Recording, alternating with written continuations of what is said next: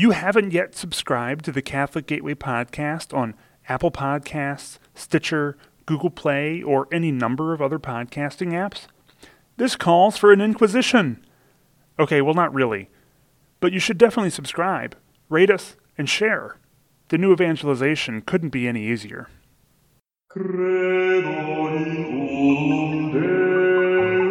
The parish likes to, to look at kind of the bigger picture. A priest is an alter Christus. They just go, go, go. In the zeal full of Jesus Christ. There is compassion for poor people. And it has this beautiful historic church. Heaven coming down to earth. Thanks be to God. From the Rome of the West, this is the Catholic Gateway Podcast, your audio gateway into the Archdiocese of Saint Louis.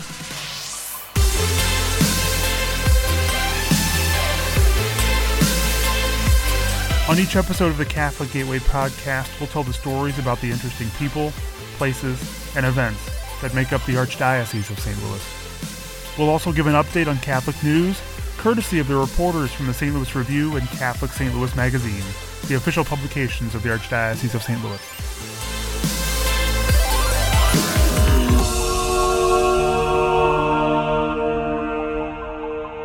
So with trust in the Holy Spirit, let's begin. Welcome to this episode of the Catholic Gateway Podcast. I'm Gabe Jones. With the opening of the Biddle Housing Opportunities Center in August twenty sixteen, the closing of the New Life Evangelistic Center this spring, and synthetic marijuana overdoses among the poor, homelessness has been a major topic of discussion lately. And playing a major role in those discussions is Saint Patrick Center, the Catholic Charities agency with the goal of building permanent, positive change for people who are homeless or at risk of being homeless. I'll be careful. So on a hot and muggy Saint Louis morning, the Friday before Memorial Day, I went downtown to an urban farm near Union Station to meet Brian Sino, a Saint Patrick Center client and volunteer at the farm. Well, I do a lot of so I do a lot of things, like we help plant plant, we help weed, um, we do all sorts of stuff, everything you can imagine at a garden, and sometimes more than you think. Jackson Hambrick is the Gateway Greening farm manager. He's known Brian since he was a client in City Seeds, a ten-week therapeutic job training program run by Gateway Greening in collaboration with the Saint Patrick Center. Brian has a lot of energy. He was here in the fall of twenty sixteen, and Brian is one of those clients that just always is looking for something else to do. When I'm assigning tasks, he'll follow me around and look for another task to do. He's always very motivated. He's somebody, I think he came every single day. He did not miss one single day, which was awesome. I had a really good attendance record with you because I love doing this job. So I was just happy to be out here, and that's why I continue to volunteer at Gateway Greening every Friday. Brian ended up at Saint Patrick Center and in the City Seeds program because his life had recently turned upside down.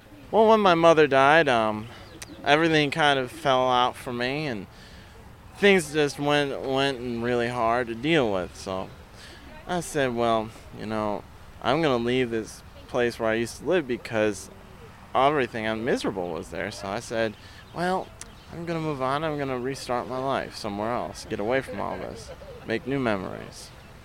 And I decided to go down to Saint Louis, and eventually I became homeless because I didn't have a job. I was trying to do something, um, and it didn't work out. So I said, okay, well, I'm just eventually going to make my life together, get my life together. And um, I went to the Saint Patrick Center to do that, and eventually I did. Saint Patrick Center helped Brian find housing around the beginning of May. Brian also credits the farm program with helping him to get his life back on the right track. It's life skills out here where they teach you a lot about doing the various thi- about doing various things. It's a therapeutic program too, so being out here is you see all sorts of, of um, animals and amazing things to really give you that idea how great it is to be out there. And then then what would happen is I would go up to the Shamrock Club and I would like it. So then after I was done with City Seeds, I decided to go through there, and through there they got me set up with housing. Um, They might be able to get me into into more permanent supporting, but but for now I'm just happy that they got me something to begin with. The Shamrock Club, Brian mentioned, is what Saint Patrick Center C E O Lori Phillips calls the cornerstone program of Saint Patrick Center. So when we were founded thirty-three years ago by Edith Cunane, who um, fortunately is still active in the agency, and both of her adult children sit on our board of directors, um, she saw the need in the community for people who are suffering from behavioral health problems and found themselves homeless to have a place to go during the day. And so Shamrock Club is um, a behavioral health program that we have at Saint Patrick Center. It's for people who are homeless. We will not only provide the behavioral health services they need, which could include um, substance abuse uh, education classes as well as recovery programs, um, but also steps toward housing. Um, so it is the program where um, we most likely have the longest term clients. Um, people come to us and they have needs that we can fulfill through our programs. We get them housed, but they still need a place to come and interact with other people, and that's what we're here for. For his part, Brian has nothing but good things to say about his experience with the Shamrock Club. If you're part of the Shamrock Club, um, they can watch you and know, learn a little bit about you, and then if they know you, it helps you be able to get in that more, because then they know what you need, and then they can get you what you need more. Um, but the hard part is sometimes I find some of the people go through there, they find, oh, they don't get it right away. They're done. But to get the help through Saint Patrick Center, you just have to have the patience to attend the classes that they want you to attend if you're through Shamrock Club, or just have the patience to wait on that list until they tell you, hey, we got you housing. Then that helps a lot. A few years ago, as part of a three-year strategic plan, Saint Patrick Center decided to zero in on what they call Housing First, an evidence-based practice with a fifteen-year track record that's widely recognized in the industry. In January twenty seventeen, Saint Patrick Center completed a reorganization to focus more on the needs of the client and not so much on providing different kinds of services. For example, you may have heard that McMurphy's Cafe, which was operated by Saint Patrick Center and employed clients, recently closed. Some in the community have gotten the idea that Saint Patrick Center is changing, but Lori wants everyone to know that their mission hasn't changed. So even through the reorganization and the change to the Housing First methodology, the mission of Saint Patrick Center still remains the same. So we have been doing this for a long time. We will continue to do pretty much everything we've done before. We're just doing it in a different way. Um, so, you know, for for those people who think that change creates a different um, caliber of service to our client or a different mission, um, that's just not true. We're still in the business of, of supporting people in their in their housing and in any other support needs they have, um, and we will continue to to live by that mission for a long, long time. So what does Housing First mean in practice? We reduce all barriers to housing, so that housing is the first thing that we focus on when a client comes to us and they're either homeless or at risk of homelessness. That doesn't mean it's the only thing we do. So along with the housing, we provide any support services that client may need, whether they be employment services, behavioral health services, anything that will get them to a place where they're going to be stable in their housing and be able to continue to leave a, lead a productive life. Surprisingly, Lori says this is not a universal approach. Historically, what all agencies who provide homeless services have done is actually establish criteria or set up barriers for housing. So we would say, oh, well, you need to be sober for ninety days, or you need to be employed for six months, so we're sure you're ready to be housed. That doesn't work um, because it it doesn't allow people the stability they need to set goals and then to achieve those goals. So knowing where you're going to sleep and where you're going to eat, it's much easier for you to move forward in the other areas of your life than not. To help kick off the reorganization and emphasis on Housing First, Saint Patrick Center embarked on an ambitious plan during the season of Lent. During the forty days of Lent, we started a forty and forty housing challenge. So we said, hey, how about we try to get forty people housed in these forty days? So we went out to um, our case managers and said, who who can we get moved into this housing? Who's the right fit for the right program? We went out to the community and said, we're going to get forty people housed in forty days. Can you guys provide us um, some move-in kits or some vouchers for mattresses and the things that people will need as they move into an apartment? We went out to our landlords and friends of the agency who know landlords and said, can you help us find some available affordable housing? It all came together so incredibly beautifully. It was a huge push. Over sixty people in our organization worked on it during those forty days, and we were able to house almost eighty people. So we almost doubled what we wanted to do in just those forty days of Lent with a huge amount of support from the community. In the midst of the reorganization and the opening of Biddle Housing Opportunities Center, More on that in a moment. The New Life Evangelistic Center closed at the beginning of April two thousand seventeen. The closure presented Saint Patrick Center and other community partners with a challenge: how to house an additional one hundred fifty or so people that otherwise would have stayed at New Life.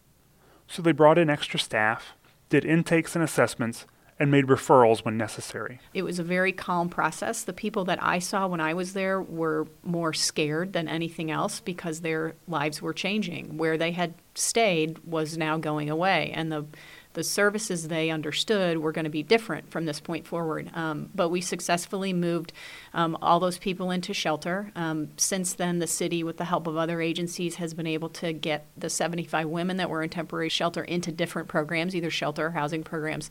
And the next step of that process is to work on the seventy-five men who are still in a temporary shelter. Now, about this place called the Biddle Housing Opportunities Center. Biddle operates as a collaboration between the City of Saint Louis, Saint Patrick Center, and Peter and Paul Community Services, as well as other community partners, to be a comprehensive pathway to housing options and support services for people who are homeless or at risk. Biddle, which is a twenty-four hour operation, has emergency overnight shelter for ninety-eight men and provides referrals, meals, and housing placements for up to one hundred twenty-five women, men, and children. So Biddle Housing Opportunities Center opened last August, August of twenty sixteen, and it was in response to the fact that we don't have enough shelter beds in the Saint Louis region. And I'm not just talking about Saint Louis City, but I'm even before the closure of New Life, we we don't have enough shelter beds. Um, and so what the city approached Saint Patrick Center with was um, using a building that they would renovate, that they own and they would renovate, to do not only emergency shelter for single men, but also to be the first facility in the area that does a front door coordinated entry process. And by that I mean when somebody comes through the doors and says, I'm I'm homeless or at risk of homelessness, we do a discovery session, which we call an intake. We also do a vulnerability score. So there's a tool that we use, much like you would use in uh, an emergency room, to uh, to determine someone's level of need and where they get in the queue. We do the same thing so that we can best prioritize clients and then get them moved to the right or referred to the right housing program. As Lori said, those housing programs and the clients who are referred to them are determined based on a level of need. There are three main levels. Clients with the lowest level of need make up about twenty-five percent of everyone who comes through the door. These people shouldn't enter the homeless system at all, Lori says, because these people have resources. They just need very short-term help. So they're provided what's called diversion and prevention services. The largest group of clients, about fifty-five percent, fall into a moderate need category. These are educated people with support systems in place, but they're facing a medical emergency, job loss, or relationship breakups. They might need job placement help or behavioral health services. The remaining twenty percent have the highest needs.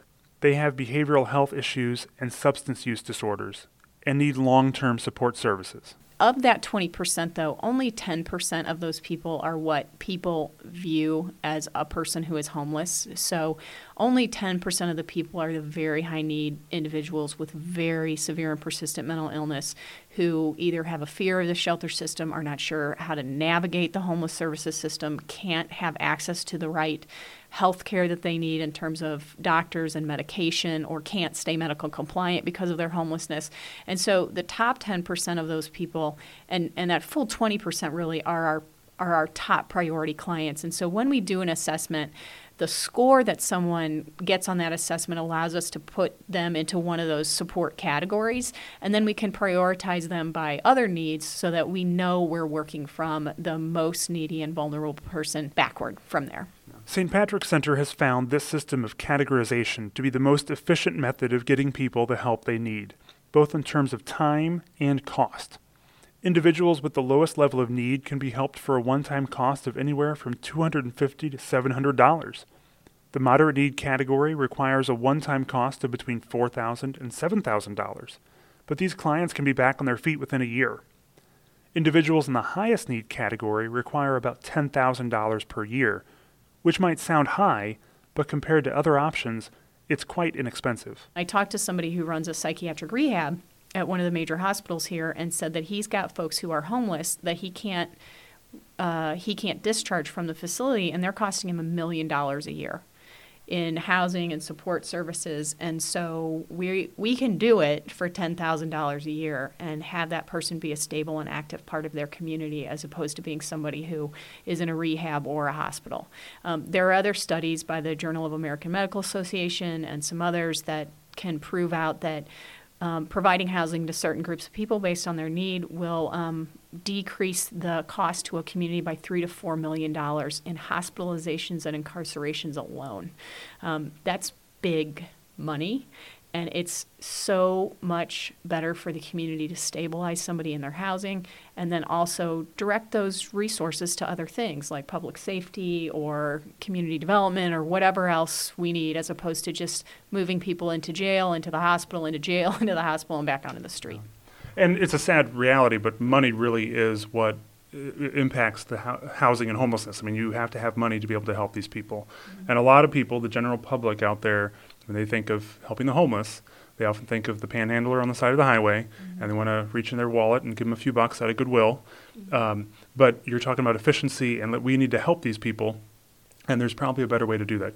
Saint Patrick Center and most homeless services organizations believe that um, giving to panhandlers is something that allows them to continue their homelessness. We would never tell anyone not to do that if that's what somebody feels is right for them and right for their relationship with the person that they're meeting on the street. Um, we would never tell someone not to do that. But we do have very good examples of times when even the smallest amount of money, one or two dollars, can and cause a cause a significant problem in the life of someone. One of those significant problems showed up dramatically in November two thousand sixteen when more than two hundred synthetic marijuana overdoses ravaged the homeless community and severely burdened first responders in the city. Pope Francis recently said to give without worry, even if the homeless person spends it on a glass of wine. But the rash of overdoses caused Saint Patrick Center to issue a statement on giving to the homeless. We understand that this is something that you think is beneficial, and somebody may go buy a cup of coffee with it or a hamburger, um, but the reality is a lot of people want to use it to get the substance they need to get through their day. Our point was one or two dollars can actually significantly harm or kill somebody without our knowledge. And the best way to engage people, the way we've done it for thirty-three years, the way other agencies have done it for as long or longer, um, is that people need to come in, they need to meet your staff, they need to meet other people who are in your programs, they need to understand what's available to them so that they can engage in services appropriately. They may not do it the first day, they may not do it the first month, but that consistency of presence for us as an agency, for our mobile outreach team, um, is really much better for the person, and we can do so much more for them than just provide them a dollar or two on the street, which can in turn harm them and then create creates havoc in the community. Lori also suggests a different way of interacting with the homeless person. Just engage with the person on a personal level. I mean, each one of these people is a human being. They have a first and a last name. They have parents. They come from somewhere. They may have children. They have a story. They have a history. It doesn't mean you need to spend thirty minutes having a conversation with people, but just acknowledge their presence. If you don't want to give them anything, don't give them anything and just say, I'm sorry, I can't do that today. Introduce yourself to them. Let them know who you are. Find out who they are. It's so critically important for people to feel like they've been seen and like they've been respected um, by the people that they encounter. And that's such a big part of what we do here is the level of respect that we provide to our clients and, and the level of, you know, the the sort of the recreation of the dignity that I, they once felt in their life is a big part of what we do with our clients and how we get them to move forward. So for for someone you would encounter on the street who may be asking you for something, um, you know, just say hello. Just look them in the eye. And if you want to give them something, give them something. But we would recommend that um, you just tell them that you can't do it today and um, and just recognize that they exist. And if you'd like to help the homeless in a more meaningful way, there are a million ways to get involved. At Biddle, we have um, we serve twenty-one meals a week. Um, we need volunteers to help serve those. Those are pretty easy um, gigs. They're l- usually less than an hour. Um, we also serve lunch at our Shamrock Club here at the main building seven days a week, and so that's another uh, food service opportunity for people. We also have events that people can volunteer at, so these are kind of one-time shots throughout the year. We always need volunteers for those. Um, we need people to help in our food pantry, um, in our clothing room. Um, we need people to do administrative work if they want to do administrative work, um, and we also also have some opportunities if people want to get trained to be on a speakers bureau. So there are a lot of different things you can do with Saint Patrick Center depending on what your interest level is, and we can offer you those things, and you can choose what makes sense for you. On the flip side, if you or someone you know is homeless or at risk of being homeless, Saint Patrick Center is here to help. The best thing to do, um, depending on what resources the person has, is either to come to the Welcome Center at Saint Patrick Center, which is at eight hundred North Tucker, or to visit Biddle Housing Opportunities Center, which is literally five blocks down the street, just north of our location. Um, it's at Tucker and Biddle. Um, because that is the way that we engage with people in order to find out what their level of need is. You know, we have clients who come to us and say they're homeless, and we realize by talking to them that they're actually at risk and we can probably prevent their homelessness.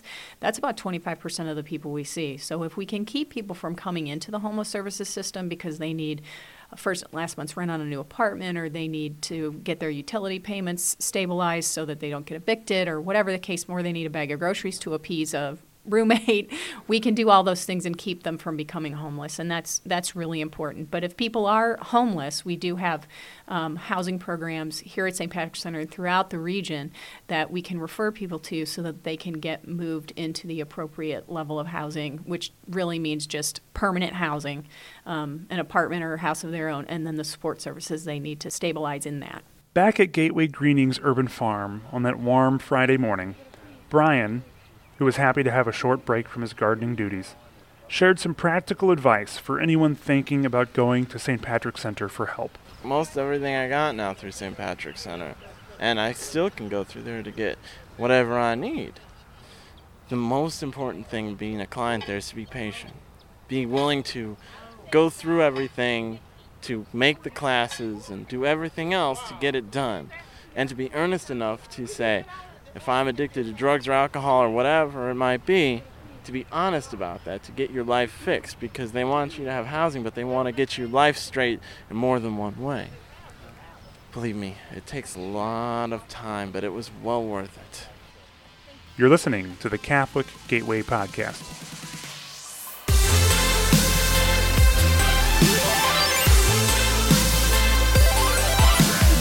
Now let's take a look at the news and events happening around the Archdiocese of Saint Louis for the week of June nineteenth, twenty seventeen. You just heard about Saint Patrick Center and their Housing First model. Now here's how you can make an impact for local families struggling with homelessness. The Saint Patrick Center is seeking donations of items for clients moving into homes and apartments, including mops, buckets, brooms, all-purpose cleaner, bathroom cleaner, dish soap, paper towels, and toilet paper. For more information, contact Katie Joseph at k joseph at s t patrick center dot org or three one four, eight oh two, one nine seven six. Monsignor Charles J. Forst passed away on Tuesday, June thirteenth. Monsignor Forst was the longest-serving priest in the Archdiocese of Saint Louis and was ordained to the Holy Priesthood on December twenty-first, nineteen forty-five by Archbishop John J. Glennon. He was the last remaining priest of the diocese to be ordained by Archbishop Glennon. The funeral mass for Monsignor Forst will be on Monday, June nineteenth, twenty seventeen at ten a.m. at Saint Mark Church in Afton. A little after midnight on Thursday, June fifteenth, during the special session called by Governor Greitens to address pro-life issues, the Missouri Senate passed Senate Bill five. The bill includes language preempting the abortion sanctuary ordinance passed by the City of Saint Louis Board of Aldermen in February and protects pregnancy resource centers and maternity homes. The bill now moves to the Missouri House, where it is expected to be debated this week. Last week, Kenrick Glennon Seminary hosted their annual Father's Week social media campaign honoring priests as spiritual fathers in anticipation of Father's Day. The campaign saw participation on a worldwide level, as individuals, parishes, dioceses, and even celebrities showed their appreciation for the priesthood. Many thanks to the thousands of people who engaged in this effort to thank spiritual fathers, foster vocations, and pray for all future priests. C Y C is holding a sports summit, which will take place on Saturday, July twenty-ninth from nine a.m. to two p.m. at the Cardinal Rigali Center in Shrewsbury. The summit will be exploring how to integrate faith and athletics in practices, games, and life outside of sports. The cost is ten dollars, and registration includes lunch and refreshments. Space is limited. Visit c y c s t l dot net slash summit to register today. Now here are the five quintessential stories from the Saint Louis Review, handpicked by the staff for you to share and discuss this week. You can find these stories at stlouisreview.com slash five things, that's the numeral five things, or in the paper dated June nineteenth through twenty-fifth, two thousand seventeen. First of all, you'll find ongoing coverage of the special session on pro-life issues in this week's paper. Make sure to check out S T Louis Review dot com for the most up-to-date coverage. Walk of Fame. Dave Lueking has a story on how Saint Rose Philippine Duchesne joins the Walk of Fame in the Del Mar Loop. She'll receive her star in a ceremony on June twenty-third. American Heritage Girls. Jennifer Brinker has this story on how an organization for young girls is seeing growth and popularity around the Archdiocese. On the subject of homelessness, Jennifer Brinker takes a look at Saints Joachim and Anne Care Services hosting In Plain Sight, a photography competition among homeless individuals to capture their everyday living situations. And finally, Joe Kenny has a story in the Saint Louis Review about Saint Patrick Center featuring client Brian Sino, whom you just heard on this podcast. And in just a minute, we'll talk to Joe about this story and more. Stay tuned.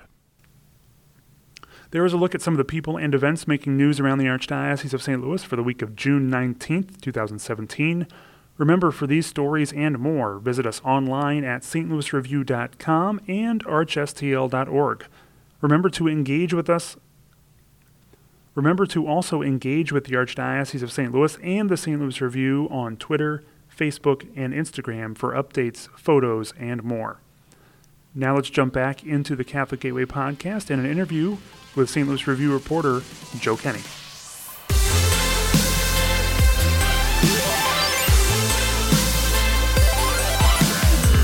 Thank you for listening to the Catholic Gateway Podcast. Now in the studio, I have with me Joe Kenny with the Saint Louis Review to talk a little bit about uh, what we were just hearing about in the first segment of the podcast, uh, homelessness and Saint Patrick Center, what they're doing to address homelessness in our community and, and their housing first model.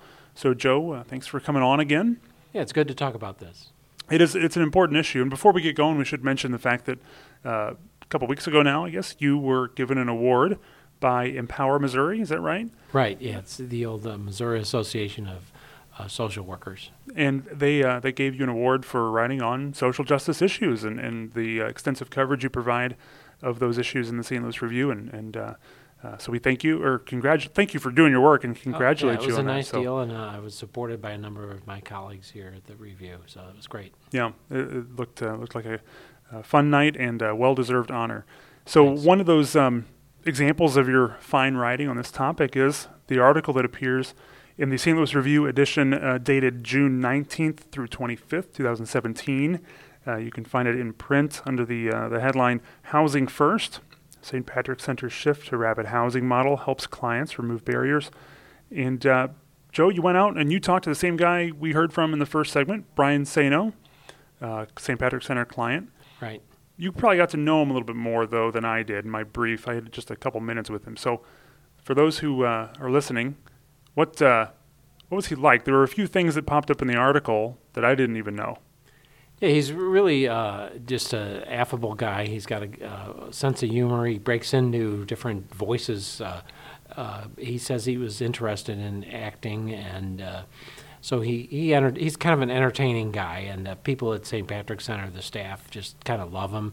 And he volunteers there a lot, which they, they really enjoy too. So he's he's not just. You typically think somebody at one of these places is just uh, there to receive help, but he also gives back. Yeah, that's really great to, to hear and, and to know that he's doing that. Um, and now, why is this such an important issue to address, homelessness? And we touched on it a little bit in the in the earlier segment about, you know, there's the issues of like the synthetic marijuana overdoses that were going on. Um, the New Life Evangelistic Center closed down, so there's a greater need for, for beds. We don't have enough emergency shelter for people. Um, but overall, why is this such an important issue to talk about? Well, it's a really complex issue, but um, if people can wrap their heads around it and, and do something about it, it, it, it, it takes the whole community to be involved in this. So we really need to get behind it. Yeah. And you wrote the editorial in this edition as well, talking about homelessness and, and housing and, and how we need to really uh, talk about those issues. And there's a little bit of uh, news you wanted to mention that I guess is mentioned in the editorial, but you were going to mention right. it here as well. Yeah, DePaul U S A is a, a national organization, but they have a presence in Saint Louis. Uh, they've been doing a pro- I think it's called Project More, and it, it, they work with uh, people released from prisons. And now they're going, they have a building that they're going to dedicate to young adults who are homeless, uh, eighteen to twenty-four. It's a population that's not always served real well, so they'll, and it will be supported there. They'll have staff there, so it won't be just a place for these young adults to party. They'll be, they'll be. They're not uh, going to be getting in trouble. Right? No, it'll be focused on getting them services and getting them jobs, and and and that'll be people like Brian, like right. Brian Sino, that we heard from. Be a good person for that. Yeah. Yes. Um, now uh, make sure you check out that story on uh, on Brian and Saint Patrick Center, because they're doing a lot of good things. And one thing we heard, uh, one thing I heard when I talked to Lori Phillips of the Saint Patrick Center, I'm sure you heard this too, is um, they are trying to really emphasize that they are not changing. They are not, you know, forgetting what they did in the past, in their history. Uh, they're just sort of re-emphasizing things. And some people have heard, like, the closing of McMurphy's Cafe uh, is one thing that a lot of people I think have heard about. Um, and, and sort of uh, made some people think that Saint Patrick Center is like abandoning something that they used to do. They're not doing that, right? And we just want to reemphasize that, right? Right. It's just a reordering. Um, in Utah, this began, Housing First began in Utah, and they've had real big success. Uh, the the figures are, are uh, the number of people that they've been able to help has risen, and the people get back on their feet. So the, they're trying, they're doing do that here. And it's just to get people in housing first and then provide them the services. Yeah. Because it's really important. If you, you don't have a place to live, you don't have a steady place to go every night, it's hard to get the rest of your life in order. It's, right. It's almost impossible. Um, just imagine your own life if you were without your housing. What what else sort of, what other dominoes might fall? Uh, it sort of becomes a dramatic. And the housing has to be affordable. That's one of the problems. Uh, Saints right. Joachim and Anne works on this in Saint Charles, and they have a, a really hard time with finding affordable housing. And while we're speaking of that, actually the Living Our Faith section of this paper, the June fifteenth through twenty-fifth edition, uh, is on a photo contest that Saints Joachim and Anne is putting on. Uh, I know um, uh, that was Jennifer's story, but uh, also focuses on homelessness and a, a contest that they had to uh, where they gave homeless people disposable cameras and had them go out and take photos of their life. And so it's really um, something you can see sort of the the life of a homeless person through their eyes through these pictures. So uh, that uh, photo gallery is opening up later in this month. Right, and, yeah, uh, and it just, it's a personal look at it. It's, you know, people look at homeless people and see them and think, oh, that's, you know, that's somebody to be avoided. But they're real people, and um, there there's a wide variety of people with a wide wide variety of circumstances that led them to this. Yeah. Well, Joe, thanks for coming on again briefly to talk about this, and thanks for the work you've done in writing this story and others about this important topic. And we want to keep uh, bringing people uh, the message and make sure to reemphasize this this important topic so that there's, so it's on the forefront of people's minds. So yes, and if you're interested, uh, definitely uh, pick up the paper or look, in, look on our website and look into it further. Absolutely. S T Louis Review dot com or in the hard copy paper, June nineteenth through twenty-fifth, twenty seventeen. Thanks for listening. This is the Catholic Gateway Podcast. I'm Gabe Jones, and that was Joe Kenny.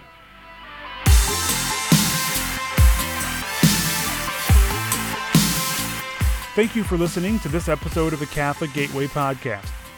We always welcome story tips and ideas for the podcast. Just send them to communications at arch s t l dot org. That's communications at arch s t l dot org. Make sure to connect with us on social media to stay up to date with what's going on here in the Archdiocese of Saint Louis. You can find us on Facebook. Just search for Archdiocese of Saint Louis. We're on Twitter, at ArchSTL is our handle there, at ArchSTL. And we're on Instagram, at CatholicSTL. And you should follow the Saint Louis Review. They're on Facebook, also Twitter and Instagram under the handle at Saint Louis Review. That's Saint Louis Review. The Catholic Gateway Podcast is a production of the Archdiocese of Saint Louis. I'm your host, Gabe Jones. We hope you'll join us again next time here in the Gateway to the West, the Rome of the West, Catholic Saint Louis.